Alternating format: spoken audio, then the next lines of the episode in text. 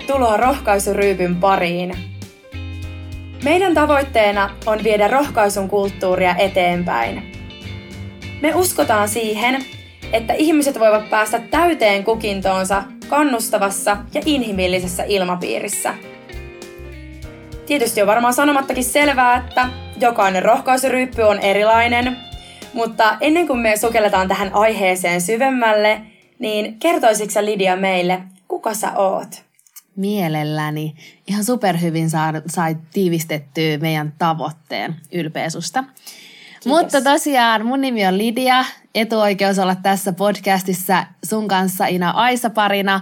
Mä oon 22-vuotias ja, ja mä haluan mainita siitä sen, että mä oon oikeasti ihan hullu fiiliksissä mun iästä.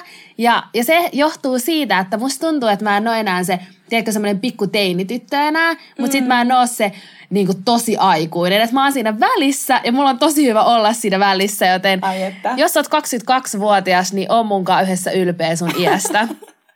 ähm, mun juuret tulee Etiopiasta, mun molemmat vanhemmat on sieltä lähtöisin ja ja on syntynyt Suomessa ja asunut koko ikäni täällä, joten kyllä se suomalainen kulttuuri alkaa paistaa myös mussa läpi, mutta tosi vahvasti myös se etiopialaisuus ja juuret tosiaan sieltä tulee. Mä oon ekstrovertti, tämän pystyy mm. varmasti kaikki mun ystävät ja perheenjäsenet allekirjoittaa. Ja mä lähdin miettimään tätä, kuka mä oon, niin siltä näkökulmalta, että mä halusin alkaa miettiä, että mitkä mun vahvuudet ja heikkoudet on. Että mulla on, mä oon valinnut kaksi vahvuutta ja yhden heikkouden. Hyvä tasapaino. Nimenomaan. Mutta mä koen, että mun vahvuudet on se, että mä oon tosi päämäärätietoinen ihminen mm. ja mä oon myös harkitsevainen. Ja mä koen, että mun harkitsevaisuus on nimenomaan mun vahvuus. Joo. Ja, ja mun heikkous on ehdottomasti epäonnistumisen pelko ja, ja siitä päästään kuulemaan varmasti vielä, vielä jatkossa lisää. Mä oon lähtöisin Itä-Helsingistä, mä oon asunut Itiksessä melkein koko ikäni, mutta sitten aikuisiellä muuttanut pois sieltä ja, ja mä oon ammatiltani lähihoitaja ja tehnyt niitä töitä muutaman vuoden sen jälkeen, kun valmistuin ja nytten opiskelen toista vuotta sitten ammattikorkeakoulussa sosionomiksi. Ja, ja mä haluan ehkä mainita vielä sen, että ei ole sattumaa, että mm. mä sanon ihan viimeiseksi sen, että mitä ammattiryhmää mä edustan ja mitä mä opiskelen, koska se on ollut mulle semmoinen prosessi, että mä haluan päästää irti siitä, että mä laitan mun identiteettiin liikaa Kyllä. siihen, että mikä mun ammattiryh- mitä ammattiryhmää mä edustan tai mitä mä opiskelen – koska mä oon tehnyt sitä tosi paljon ja, ja mä haluan päästää siitä irti ja mä oon hyvässä prosessissa siinä. Se on vielä kesken, ei ole valmis, mutta ei ole, niin kuin, että tämä oli se syy, miksi mä halusin sanoa sen viimeisenä, että se on osana mua, mutta se ei enää määritä mua, että mitä mä teen työkseni tai mitä mä opiskelen, että mussa on paljon muutakin. Tosi inspiroivaa kuulla. Ihanaa. Mutta Ina, ihana tehdä sunkaan tätä podcastia. Kerro vähän itsestäsi. Kuka sä oot? No kuule, täällä on rohkaisuryypyn toinen Aisa-pari. Tosiaan mun nimi on Ina, mä oon 25-vuotias, Etelä-Pohjalaas lähtöinen flikka. No oikeastaan nainen ja rengastettu tota, vaimo. Tosissaan, miksi tääkin piti tälleen heti sanoa, kun puhuttiin just näistä rooleista. Mutta mä haluan kertoa, mä oon tosi ylpeä mun juurista. Mulla on tota, puolet juurista tulee tuolta Balkanin seudulta, Serbiasta, joten mulla on tämmönen pohjalais-serbialainen twisti, temperamenttia sekä itkuherkkyyttä ja muutenkin siis kyynelkanavat vuotaa äärimmäisen helposti, oli sitten ilon tai surun aihe. Ja monet nimittää mua semmoiseksi sosiaaliseksi perhoseksi, että et, et mä uskoisin ehkä juontaa siitä, että mä energisoidun ihmiskohtaamisista ja, ja koen, että et mä en kuormitu niin paljon vuorovaikutustilanteista, mutta toki mä oon huomannut tälle aikuisiellä, mitä enemmän tulee elämänkokemusta, ehkä oppii myös ymmärtämään omia rajoja ja arvostamaan omia rajoja, että kyllä se palautuminen on tosi tärkeää, että mä välillä tykkään siitä, että mä menen yksin lenkille ja tänä kesänä mä kävin ekaa kertaa yksin rannalla, vaikka kaverit pyysi mua toisaalle, mutta se oli tosi virkistävää kokea, että millaista on olla itsensä kanssa niin kuin hiljaisuudessa. Joten mä oon tämmönen aika boheemi hetkessä eläjä. Mä tykkään valokuvata sekä työkseni että vapaa-ajalla. Mulla on yleensä sosiaalisissa tilanteissa liian kova nauru, joka muistuttaa aikaa jo vähän niin kuin sullakin liidää, semmoinen räkättirasta on sellainen, tiedätkö, niin kuin, että se on niin kuin ulvontaa niin kuin konsanaan. Kiitos tästä rohkaisevasta kommentista. Mä ajattelin, että he, heti mennään syvään päätyyn, mutta, mutta ehkä se, että miksi tänä päivänä on tässä Lidia sun kanssa, niin mulla on intohimo myös niin kuin jotenkin tutkia ihmisten välistä vuorovaikutusta mm. ja mä koen, että rohkaiseminen on vuorovaikutusteko ja mä opiskelen tosiaan Tampereen yliopistossa viestintää ja vuorovaikutusta sekä on myös yrittäjä ö, opiskeluiden ohella, mm. joten aika paljon paletissa meneillään, mutta mun mielestä olisi aika kiva nyt kysyä sulta kuule semmonen välikysymys, Lidia.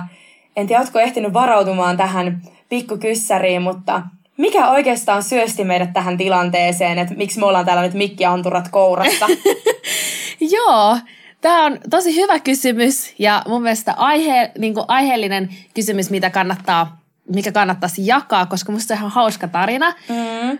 Mutta mulla on ollut silleen ehkä viime syksystä semmoinen olo, että, että on niin paljon ajatuksia päässä, mitkä haluaisi jakaa eteenpäin. Ja monen ystävän kanssa, kun puhu niistä, niin monet oli silleen, että vitsi Lidia, sun pitäisi olla jakamassa noita juttuja eteenpäin. Kyllä. Ja on saanut olla oikeasti tosi semmoisen rohkaisun ympäröimänä, mikä on ollut mm. upeata ja kiitollinen siitä. Wow. Ja, ja mä oon ollut, tiedätkö, se tyyppi, joka on kaikille ystäville silleen, että vitsi sun pitäisi tehdä tätä, tai sun pitäisi kirjoittaa biisi tästä, tai sun pitäisi tehdä tätä. Ja tavallaan jakanut niitä mun omia ajatuksia niille. Ja sit mun hyvä ystävä sanoi mulle nyt tässä ö, kevään aikana, että Lidia, että, että mä haluan kirjoittaa biisin niistä ajatuksista, mitkä on mun päässä, että sun pitää niinku itse tuottaa tota sun ajatusta jotenkin ulos. Kyllä. Ja sitten mä aloin miettiä, että et, et vitsi, mulla tuli taas se, mitä mä olin viime syksynä miettinyt, että et olisi siistiä ehkä tehdä podcasteja. Ja silloin se mulla eka kertaa tuli se ajatus, mutta sitten mä tiesin, että mä haluan siitä semmoisen keskustelevan ja mä tarviin siihen jonkun, kenen kanssa mä teen. Kyllä. Ja sitten jotenkin oli tosi vaikea aluksi miettiä, että kenen kanssa tekee ja oli joitain ihmisiä mielessä, mutta sitten niiden kanssa välttämättä ei ihan ajatusmaailmat kohdannut ja mm. ei ehkä ihan silleen ollut sama tekemisen meininki sen ympärillä, mitä, mikä visio mulla sitten oli siitä. Ja sitten nyt kesäkuussa 2020 mulla tuli tosi vahvasti silleen, että vitsi, että mun pitäisi kysyä sua, koska mm. meillä on ihana ystävyyssuhde mun mielestä ollut takana, mutta myös se, että tosi usein kun mä luen sun juttuja tai kun mä kuuntelen sua, niin mä oon, mulla tulee tosi inspiroitunut olo ja tosi useasti me, me ollaan silleen, että et vitsi ihan samoja ajatuksia. Tiedätkö? Todella, jep. Ja sitten oli silleen, että ei vitsi, että pitäisi pyytää niinku sua ja soittaa sulle ja sitten mä, jos mä saan olla rehellinen, niin mä jännitti. Mä viikon keräsin.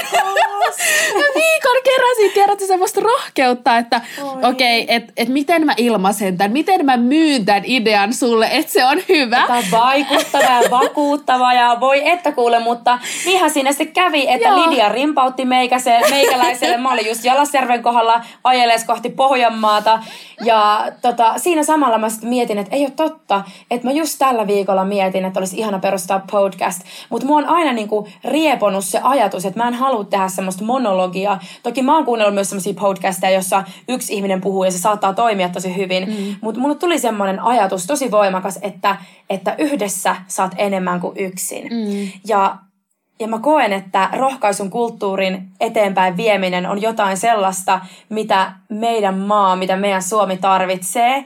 Ja ehkä niin kuin kaikki lähtee siitä, että me herätään tähän todellisuuteen. Mm. Että miten usein me painetaan toisiamme alas, me puhutaan ihmisten elämään ikään kuin jotenkin semmoista turmiota ja, mm. ja ei uskota ehkä niin kuin toisten potentiaaliin tai unelmiin tai koetaan vaikka herkästi kateutta, jos toinen menestyy. Sen ei tarvitse liittyä välttämättä, välttämättä uraan tai mihinkään tämmöisen itsensä toteuttamiseen ammatillisessa mielessä, mutta olisi mun mielestä tosi tärkeää, että me ymmärretään, että kuinka suuri voima siinä on, että mm. me sanoitetaan niitä asioita ääneen. Just näin. Ja mä haluaisin kysyä sulta Lidia, että mitä sä ajattelet niin kuin rohkaisemisesta tai mitä se tarkoittaa sulle, jos sun pitäisi jotenkin tiivistää ihmiselle, joka ei vaikka tiedä, mitä se tarkoittaa. Tai, koska no, ehkä moni meistä tietää, mitä se tarkoittaa, mutta meillä on varmaan erilaisia mieleyhtymiä siitä sanasta. Mm.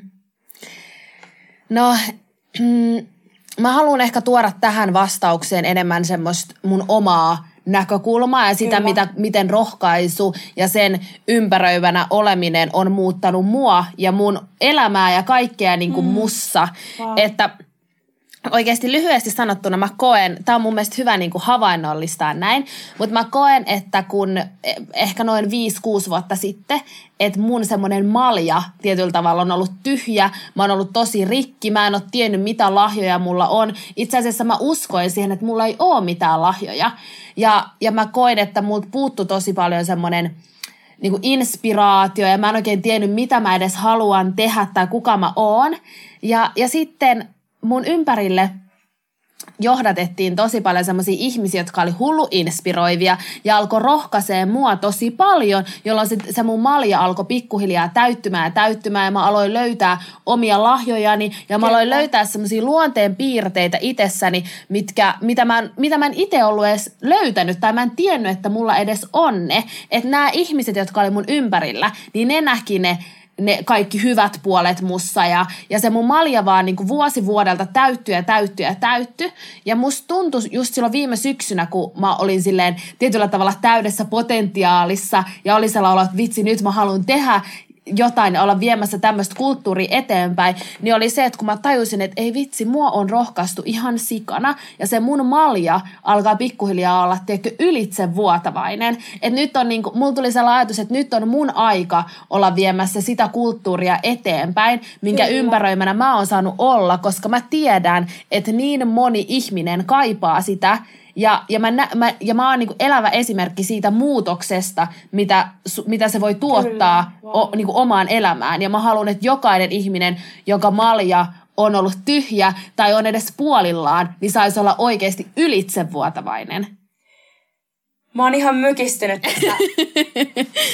mä oon jotenkin aivan wow, sanaton, koska nämä on niitä hetkiä, kun sä katsot toista ihmistä silmiin. Nyt te voitte vaan korva kuulolla aistia tämän kaiken että kun jotain tapahtuu ja muuttuu yksilön elämässä, ja jos mä oikein niin kuulin ton sun kertoman perusteella, että kaikki on lähtenyt siitä, että sä oot saanut kokea rakkaudellista kohtaamista, mm. jo, joka sisältää kannustamista. Ja mulla tulikin tästä semmoinen ajatus mieleen, että ö, rohkaisuun liittyy usein semmoinen harhaluulo, että, että niin kuin kehuminen on mielistelyä tai että, että syntyy semmoinen käsitys siitä, että rohkaiseminen on epäaitoa. Mm. Tai että, että jos me rohkaistaan toisia ihmisiä, niin et taustalla täytyy aina olla joku motiivi. Mm. Joku semmoinen, että mä haluan tuolta toiselta ihmiseltä jotain, tai että se ei ole täysin puhdasta. Toki voidaan mennä sitten siihen kysymykseen, että onhan meillä ihmisillä egoistisia intressejä, ja me halutaan tavoitella tiettyjä asioita, ja se on osa ih- ihmisyyttä ja inhimillisyyttä. Sitähän meistä ei voida poistaa. Mutta mä haluaisin jotenkin niin kuin kysyä sulta ja herättää niin kuin ajatuksia siitä, että, että mikä sitten voi olla tavallaan rohkaisun kulttuurin eteenpäin viemisen esteenä, kauhean vaikeasti sanottu. Mm, mm. Eli mitkä tekijät ikään kuin estää sitä, että me ei ihan täysin uskota, että onko toi toinen ihminen vilpitön, jos se vaikka kannustaa mua tai kehuu mua jossain asiassa?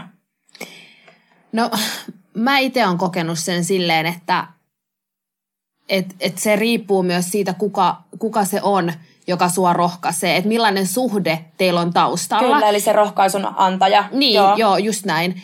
Että, että jos, jos joku ihminen niin kuin rohkaisee mua, joka, jo, josta mä tiedän, että se rakastaa mua ja Totta. sillä on niin kuin, tosi vilpittömät ajatukset ja ei, niin kuin, ei ole mitään taka-ajatuksia, niin silloin mä tiedän, että se on tosi aitoa.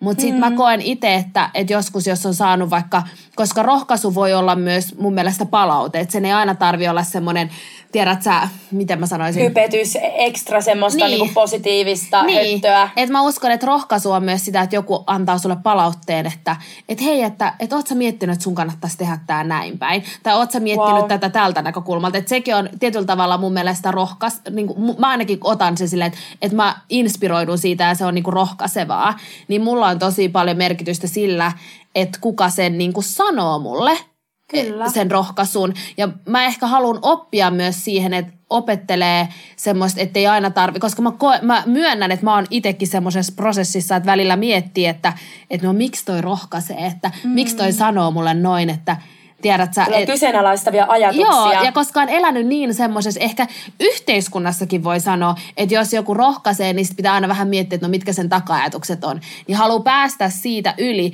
että mulla ei tarvi olla minkäännäköistä tietyllä tavalla suhdetta siihen ihmiseen. Että et mä haluan oppia semmoiseen kulttuuriin, että joku kävelee mua kadulla vastaan ja mä näen sillä superhienon laukun ja mä oon silleen, että vitsi, sulla on magea laukku. Totta. Tiedätkö?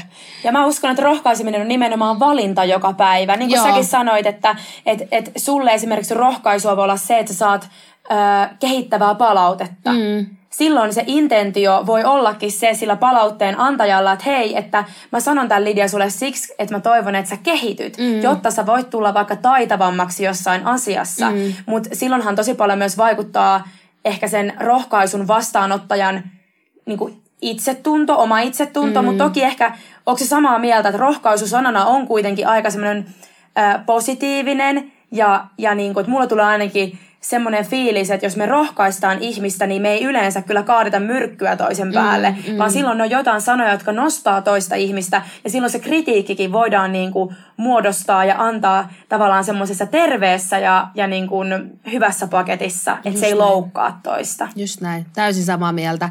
Ja just se, sä jotenkin tiivistit sen ihan superhyvin. Mä jäin ihan kuuntelemaan ja sanattomaksi, mutta mä oon täysin samaa mieltä. Ja Ina, mä tiedän, että, että sä oot saanut myös olla tosi paljon rohkaisun ympäröivänä, että mm. sä oot saanut va- olla vastaanottamassa ja jakamassa sitä eteenpäin. Niin mä haluaisin kysyä sulta, että miten rohkaisu on muuttanut sun elämää? Toi on kyllä Wow. Pisti hiljaiseksi. Mä huomaan, että mä oon koko tämän podcast-jakson aikana sanonut wow, koska elämässä on niin paljon ihmeteltävää, mm. jotta ei, ei voi niinku, ei voi vaan niinku olla hiljaa. Kun katsoo ympärilleen, niin elämä on niin suuri lahja. Mm. Mutta kyllä mä koen, että oliko se kysymys, että, että mitkä asiat on niinku rohkaissut mua. Niin, että miten elämässä. rohkaisu on muuttanut sun elämää. Että se voi olla joku myös yksi semmoinen mm. konkreettinen kokemus, että missä sä koet, että ei vitsi, että, että sä oot muuttunut sen takia, että joku ihminen on rohkaissut sua siinä tilanteessa. No kyllä mä koen, että mä olin välivuotta viettämässä kansanopistossa ja luin siellä tota kasvatustieteiden perusopintoja. Toki en sitten ikinä OKLään päässyt ja oli sitten muut tiet, jotka oli sitten mulle, mua varten viitoitettu, mutta se oli tärkeä kasvun vuosi, niin mulla oli siellä sitten opettaja, joka uskoi niin kuin meihin opiskelijoihin ja, mm. ja koen, että, että hän niin kuin kyllä oli tosi semmoinen rohkaiseva ja ehkä siinä niin kuin huomasi sen, että hänellä oli se auktoriteetti opettajana, mutta samaan aikaan miten hän kohtasi niin kuin inhimillisesti ihmisenä. Ja se oli myös semmoista aikaa, jolloin mä menetin mulle läheisen ihmisen ja mä samaan aikaan luin pääsykokeisiin. Mulla oli henkisesti tosi haastavaa. Ja mä, mä aina ajattelin, että okei, että mulla ei ole niin hyvät kouluarvosanat, että en mä voi ikinä päästä yliopistoon.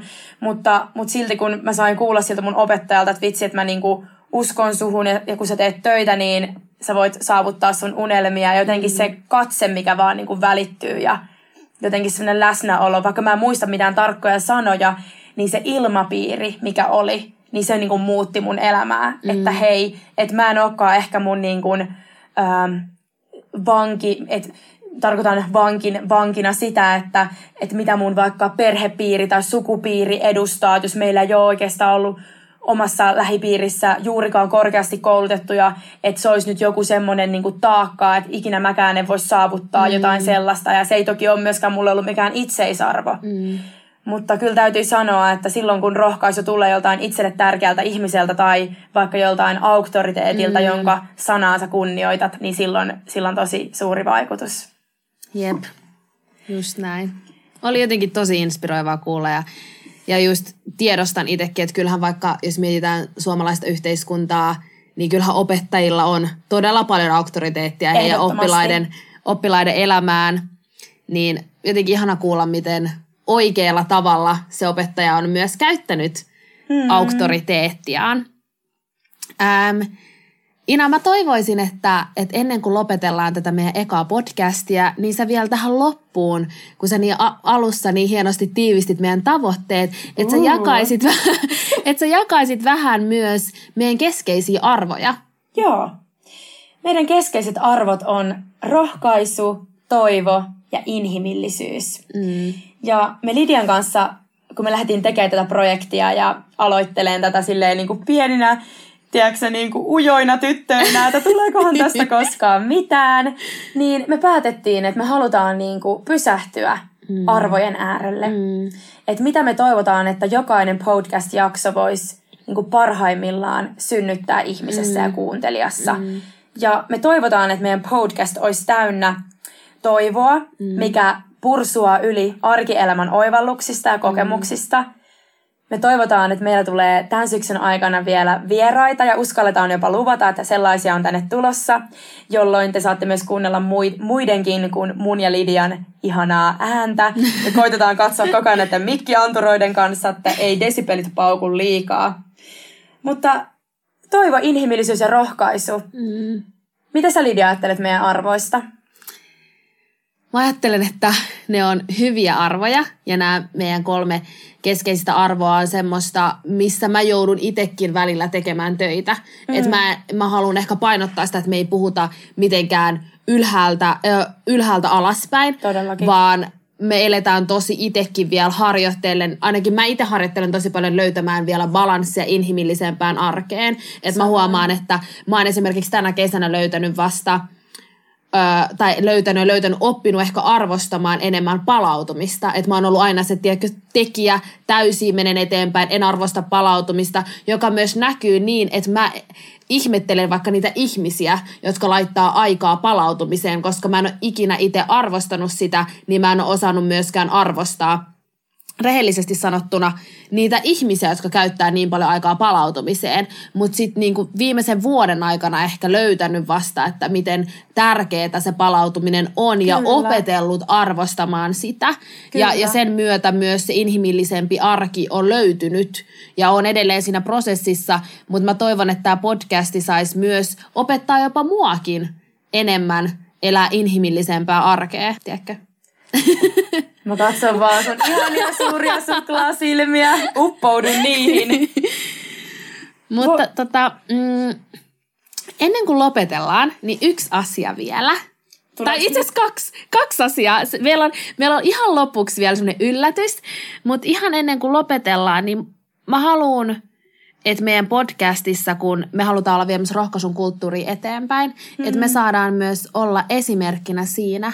Ja, ja tähän loppuun mä haluaisin kysyä niin kuin sulta, että mitkä on mun vahvuudet sun mielestä.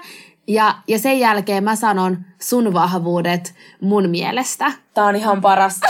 Anna mä, anna mä nyt tulitaan kuule, nyt tulee tota... Mut yksi vaan. Ei mennä ihan niinku, okay, tiedätkö, tämän... överiksi vedetä. Kaikki menee niin helposti ylitse pursuavaksi, joten mä tiedän, tässä pitää vähän yrittää malttaa, mm. kato. Äh, mun mielestä ehdottomasti sun yksi suurimpia vahvuuksia on sun äh, itsevarmuus sosiaalisissa tilanteissa, mutta mä haluan siihen liittää myös semmoisen herkkyyden nähdä ihmisessä jotenkin. No esimerkiksi tänään, kun me oltiin studiokuvauksissa, niin sul, sa, mä ihailen sussa niinku rohkeutta kysyä kysymyksiä ja, ja niinku rohkeutta myös kyseenalaistaa joitain asioita, mutta samaan aikaan niinku semmoiseen, sä oot vähän niinku semmoinen kova joulupaketti ja kaikkihan me toivotaan kovia joulupaketteja, tiedätkö Pehmeät paketit oli lapsena, ne oli ihan perseestä, tiedätkö Sä oot jonkun, tiedätkö no raukka jotkut villasukat, ne nykyään osaa arvostaa, mm, mutta ei ehkä mm, silloin kersana. Mm, mm. Mutta musta tuntuu, että sä oot semmoinen niinku joulupaketti, kova joulupaketti, semmoinen toivottu paketti. Että sä osaat olla niin kuin oikeissa tilanteissa vahva ja suora. No ehkä sitä suorasanaisuutta mä tässä haen. Niin kuin. Mm. Et se, se on semmoinen, mitä mä ihailen. Mutta myös, että siellä on se herkkyys ja pehmeys. Kun mä uskon, että myös sen kovan paketin alla voi olla siellä boksin sisällä jotain tosi pehmeitä, mikä ei aina välttämättä ehkä näy kaikille ihmisille heti, mutta mm. se paljastuu, kun kohtaa silmästä silmään. Wow, tässähän ihan herkistyy.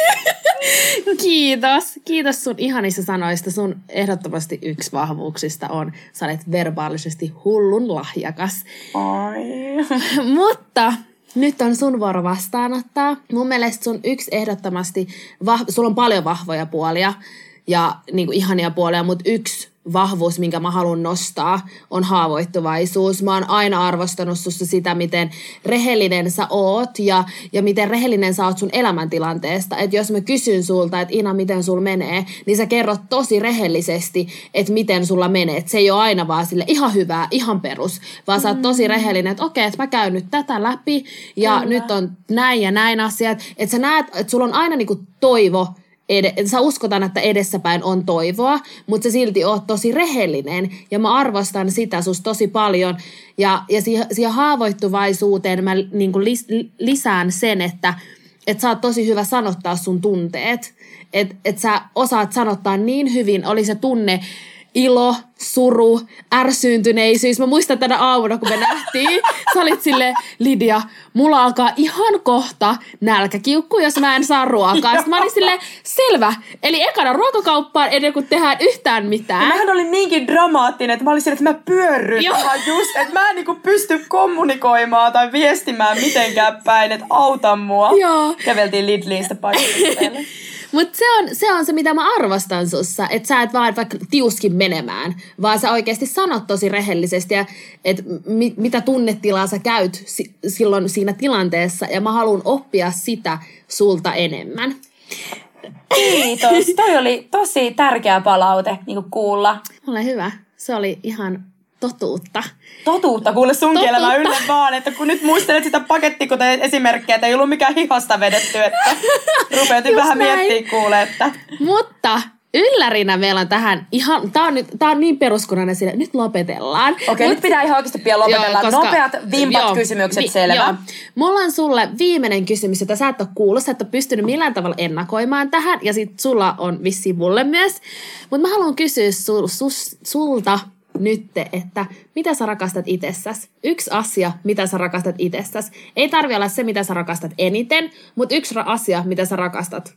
Voi olla niinku ulkonäössä, ihan missä vaan. Mulla jätti sydän, sydän niinku lyönnin välistä ja melkein kyyneleet virtaa, koska mä huomaan, että toi on mulle vaikea kysymys. Mm. Mä tiesin, siksi mä haastan sua. Et me ollaan nyt niin rajapinnassa, että tää on, tää on aika herkkää aluetta, mutta mm. mä oon mm. valmis jotenkin kohtaamaan tämän. Mm. Koska mä huomaan, että on tosi paljon helppo sanottaa, että niinku, niitä rakkaudellisia ominaisuuksia tai mm. hienoja ominaisuuksia muissa, mutta on vaikea sanoa ääneen itsessä. Mitä mä rakastan itsessäni? Mä rakastan itsessäni äh, mun empatiakykyä. Että mä saan niin kuin tosi vahvasti myötä elää muiden tunteita, jopa mm. joskus niinkin voimakkaasti, että mä välillä tuntuu siltä, että mä hukun niihin tunteisiin. Ja myös, että se on ehkä semmoinen luovuuden yksi lähteistä, että mä vähän niin kuin menen uimaan sinne toisen ihmisen tunnetilaan. Mm. Ja mä niin, kuin niin voimakkaasti saatan kokea, että mä oon tässä niin, kuin niin vierellä kulkijana ja jopa itse kokijana. Mm. Ja tietyllä tapaa myös pitää ymmärtää, että on terve vetää niitä rajoja. Mutta okei, ei mennä siihen. Mutta se on yksi, mitä mä rakastan, että mulla on niin kuin syvä empati, empatian kyky ja taito. Mm. Mä rakastan sitä sussa myös. Kiitos. Musta tuntui vaikealta sanoa toi ääneen, kun tuli mm, semmoinen olo, että mä nyt mä kehun itteen ja mä oon ylpeä. Ja, mutta tää on semmoinen asia, mitä pitää harjoitella. Joo. Ja se on se y, niin kuin osa sitä kulttuuria, mitä me halutaan olla niin. viemässä eteenpäin. Niin siksi mä otin tämän kysymyksen tähän heti. Kuule, luulot pois heti alkuun. Sä teit just oikein kuule. Sä tiedät, miten käsitellä. joo, joo. Okei, mulla on tämmönen yksi, yksi reteä kysymys sulle. No, mulla oikeasti sydän hakkaa. Kannattaisikin hakata nimittäin. Mikä saa sut villiksi? Villiksi? Mikä saa sut villiintymään? Mm, mut saa villiintymään. Okei, okay, tää voi olla jopa vähän tylsä, mutta oikeesti ihan, joku semmonen ihan sairaan hyvä biisi, jossa on todella hyvä tausta – Tiedätkö, että mä saatan jossain vaikka vaan istua tosi pitkään, olla ihan omisolois. Sitten kun mä kuulen, että yhtäkkiä sieltä mun, jostain mun tai joku kaverin soittolistalta tulee joku ihan hullun pommibiisi. Sitten mä oon ihan sille irti ja sitten oikeasti tanssilattialle ponnari irti hiuksista ja menoksi. Etio, etiopialais veri virtaa siellä kun Todellakin kuule. Mutta oli ihana tehdä tätä jaksoa sun kanssa ja pakko myöntää, että mä oon jännitty tosi paljon, mutta mitä pidemmälle mentiin, niin se jännitys laski ja ja täytyy myöntää, että me kuvattiin, anteeksi, äänitettiin aikaisempi jakso ja puolessa välissä mä olin Lidialle, että Lidia, mä en pysty tähän, mä oon niin itsekriittinen, mä en osaa, mä oon ihan paska, joten eh, me kaikki käymme läpi mm. tota, keskeneräisyyden tunteita ja me halutaan tänään kannustaa, että jos sä oot jonkun semmoisen projektin tai ö, keskeneräisen luonnoksen niin kuin edessä, niin katso sitä lempeästi silmiin.